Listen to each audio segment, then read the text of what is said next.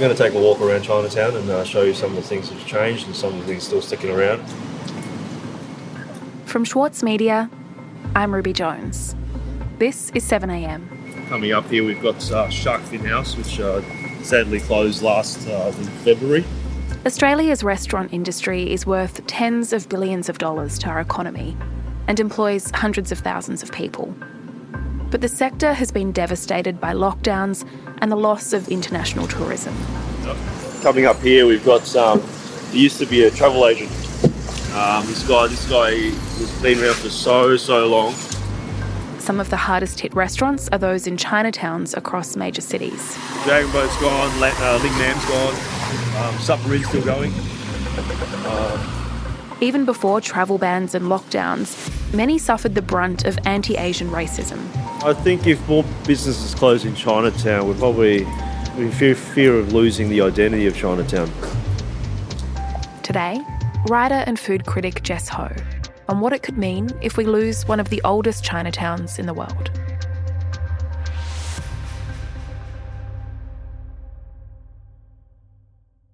Jess, Melbourne's Chinatown is a fundamental and I would say much loved part of the city, but it's also a place that I think really experienced the brunt of the pandemic. We're now a year on from the first lockdowns that shut down so many businesses, and you've decided to investigate what's happening to Chinatown. Tell me why. I think during the pandemic, Chinatown was one of the communities that was hit first. Basically, all the businesses became obliterated, and it's a really important cultural and community hub, not just for the Asian community, but for Melbourne in general. I mean, for me personally, I was going to Chinatown before I even knew what it was. It was a way for me to connect to my heritage because I was raised here. And I think for a lot of Melburnians or even people in the outer suburbs, people, you know, experienced real Chinese food for the first time by going to Chinatown. And because of COVID, like people don't know what's happening, uh, where the businesses are going. If you go and walk down the street, every second shop is Felice. Mm. And so Jess, when you started to think about Chinatown and how to tell the story of how it's been transformed by the pandemic, what came to mind? Who did you want to talk to? Okay, we're going to get in close. I love it. It's like, please, let us sit in the strange corner on the table that's unsaid. Yep, so I spoke with Jason Lui, who runs Flower Drum. And Flower Drum is one of those restaurants with so much prestige and history and innovation as well as a connection to culture and cuisine, uh, not just for the Cantonese community, but you know for all other Australians. Flower Drum is uh, quite old school. There's a lot of antiques around, and we've had a lot of the furniture since um, when we first started in the late 70s, early 80s. Actually, the chairs that we still use have been refurbed a number of times. They're about 30, 40 years old now. So when you walk into Flower Drum, you kind of feel like you're stepping back in time, back into like the 70s and 80s of when they opened. You know, you've got those white linen tablecloths. You see the tables that are so far apart, uh, which is so uncommon these days because obviously the more tables you can cram in, the more people you can cram in. Um, you know, you've got these red carpets, which to me just says old school Chinese restaurant.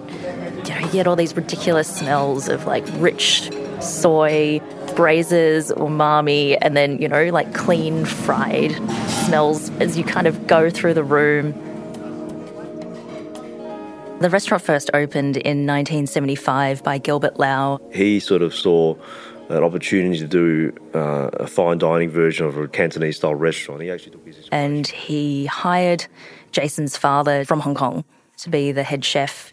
And said, Would you like to bring your whole family over and, and cook for me instead? Um, and that's how the family became involved in the restaurant. We had a very strong connection with, with a lot of ethnic communities. Um, we had a very strong connection with the Greeks, Greek community, Italian, Jewish. You know, it's the occasion restaurant. You go there for celebrations, you go there, you know, for business. It's a cultural hub. So Flower Drum sits in the middle of Chinatown as this kind of unchanging stronghold with like this super loyal clientele so I was kind of curious about how COVID affected Flower Drum and Jason personally. And so, what did Jason tell you about the impact of the pandemic on Flower Drum? When news broke there was going to be a lockdown, um, myself and a number of other restaurateurs did get together on a roundtable discussion just to sort of gauge what was going to happen and how we're going to get through all this. I know that some businesses were like, oh, what are we going to do with our staff? How are we going to take care of them? Are we going to keep ordering food? Things are going to spoil. There's little things that you wouldn't even think about for shutting down a restaurant for so long that you know your, your seals for your dishwasher might start cracking, so you got to turn it on every now and then. Um, he had a lot of conversations with people around him, and was like, "Okay, we have to do takeaway. We have to do takeaway as quickly as possible." Obviously, you can't you can't just you know be closed for six months out of seven. We we sort of joined the masses and started doing takeaway. That's when things changed a lot for us. Um, so Jason was taking phone orders personally and doing deliveries as well. That was a, that was a good thing about doing deliveries myself as well. Just connecting with, you know, friends and customers and, and everybody in our community, just to say hi, just to see how you're doing. Um, sort of Jason spoke about how he had really faithful clientele, and you know, I think everyone's income got slashed at the time. So instead of forking out for a massive meal they were like, oh, we'll grab a bottle of wine, we'll grab one dish. Um, if it was fresh food, Jason would deliver it himself. So he'd still had that customer contact and that personability. Um, yeah, and he could speak to everyone and encourage them to come back in and let them know the plans. Right. So Flower Drum survived. That's largely because of how established it was and also the fact that Jason was in this position where he could change the business model and, and react quickly. But what about the the other businesses in Chinatown? We know that there were many that had to close. So how permanent is the damage that's been done? Yeah, there were quite a few large permanent closures. My business is down by 70%. As we serve Hubei cuisine, we suffered the most. Uh, the feeling is not too good. Have you ever seen anything like this before? No, never please come out. Don't scare to support our industry. We do have trouble, but restaurant staples like Shark Fin Inn. Uh, if you think about Dragon Boat, it's been there since I was a child, and I was eating there. Uh, Annam closed. Uh, Lingnam, which is really important for the hospitality community as well. It's where everyone went to eat when they finished work you know, back in the day, you would probably have to duck and weave and bob up and down, walk along the actual street next to a car just to get up the length of Little Bourke Street. But now you can probably just clear it without even stepping aside, which is a scary thing. And even though the lockdowns have ended, we haven't seen the same kind of foot traffic in the CBD as we did pre COVID. Um, the foot traffic's down 50% compared to before the pandemic. And on average, the business incomes in Chinatown are down 55% in comparison with their pre COVID earnings. But a lot of restaurants are being impacted by the effects of the pandemic, not just from a lack of foot traffic and, you know, lack of office workers, but one restaurateur in particular said to me, you know, she hasn't experienced racism blatantly, but when your bookings go from a full house to absolutely nothing and everyone's cancelling last minute and your address is on Little Bourke Street, uh, it kind of speaks for itself. Hmm, so you're saying that it's not just about these logistical problems to do with foot traffic and the CBD being a lot quieter, it's also about racism. Is is that what the community is saying to you? I've spoken with a few people in the food industry, not just, you know, restaurateurs, but in food media.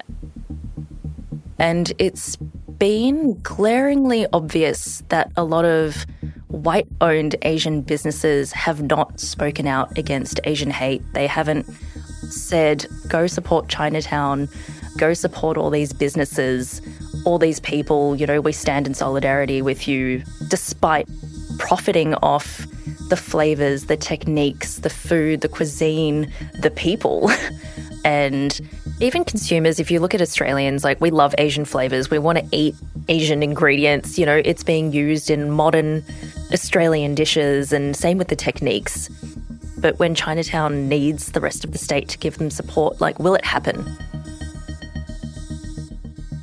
We'll be back in a moment. The Every Moment Matters campaign provides accurate, evidence based information and advice about alcohol, pregnancy, and breastfeeding. It has been created by the Foundation for Alcohol Research and Education and endorsed and funded by the Australian Government. Alcohol use during pregnancy can lead to fetal alcohol spectrum disorder, or FASD, a lifelong disability. So make the moment you start trying the moment to stop drinking. Visit everymomentmatters.org.au to find out more. The City of London in Andrew O'Hagan's latest novel is crumbling. But don't mistake this for pessimism. Instead, the author insists it's a necessary process for a better future. Change doesn't just happen because it's time for a change. Change has to be forced. We live in the end not in countries that are settled places, they're just imagined communities. I'm Michael Williams, and on this week's Read This, I sit down with Andrew O'Hagan to discuss his latest, Caledonian Road. Listen wherever you get your podcasts. Jess, the concern about the ongoing viability of Chinatowns in Australia because of the combination of lockdowns and racism, it isn't just something happening here. There are Chinatowns all over the world and they've all been impacted to some degree by the pandemic. Can you tell me about that and how likely these places are to survive? It's a little scarier overseas, I guess, because you know, it's meant thousands of closures. Vancouver's historic Chinatown is under threat. Many businesses are shuttered due to the pandemic, and advocates are worried. San Francisco's Chinatown is on life support. The virus, in combination with a virulent strain of anti Asian sentiment, has left its streets empty and its storefronts shuttered. In the main strip of San Francisco's Chinatown alone, fewer than 50 of roughly 200 restaurants and stores remain open. Chinatown in San Francisco is just so, it's equally as iconic. Um, I think it's as big, it's as vibrant, but with the pandemic, it's just gotten everyone off the street. The economy in Chinatown is deteriorating to the level that even such of a popular place cannot survive.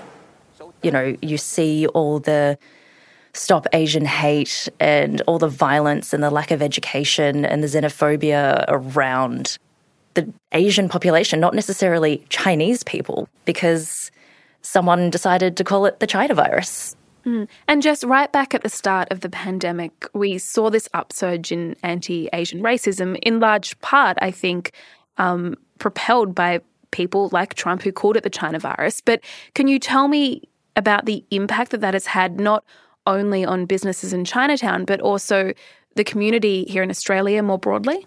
Personally, you know, I've felt it a lot more. I don't think people realize that if you look different, and it doesn't matter where you're from, you experience some kind of racism or microaggression at least once a day, like on a good day. And then, you know, during the pandemic, things just became more blatant. You know, people would throw things at you, people would yell at you from moving cars, and you're like, what is going on? Um, so I think it's a very strong and diplomatic way to say that Chinatown's just been a little bit quiet since the pandemic hit, and there might have been some active avoidance by a lot of the population.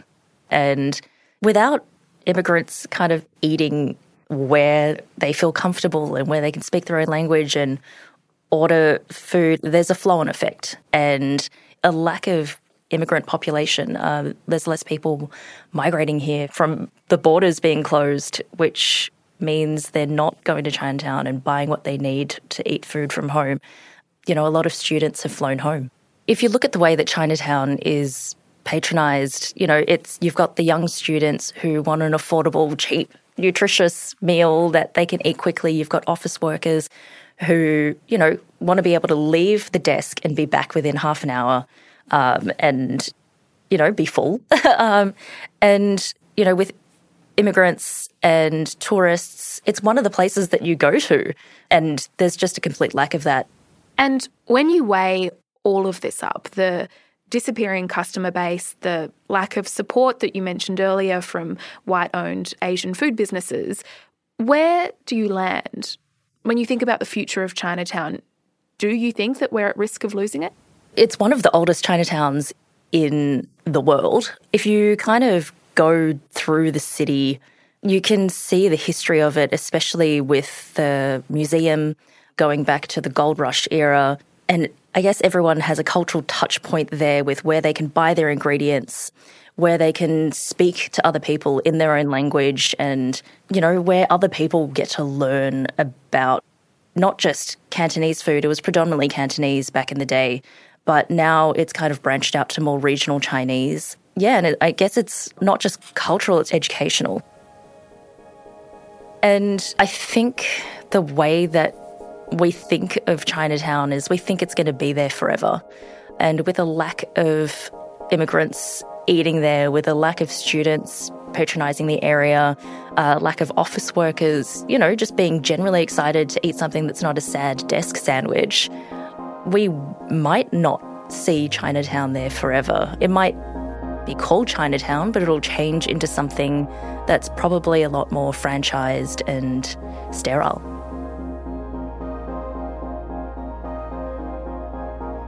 Jess, thank you so much for your time today.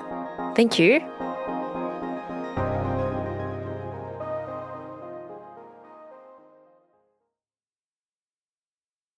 As a 7am listener, you value the story behind the headlines. That's why you should read Post, a free daily newsletter bringing you the top five news stories of the day, summarising each of their key points with links to full articles from a range of sources. Get the news you need to your inbox every weekday morning with Post. Sign up at thesaturdaypaper.com.au slash newsletters. Also in the news today, the coronavirus crisis in India has spread to neighbouring Nepal, which recorded a record of over 7,000 new COVID 19 cases. The surge in infections has prompted new lockdowns in major cities and towns, with markets, offices, and schools closed. Meanwhile, India has reported 3,689 COVID 19 deaths on Sunday, which is the highest single day rise yet in the pandemic. Total cases in the country are now nearing 20 million. And from this week, the Victorian state government will open 22 state run vaccination sites to the public. Everyone aged over 50, as well as people in phases 1A and 1B, will be able to book an appointment and receive a vaccine. I'm Ruby Jones. This is 7am. See you tomorrow.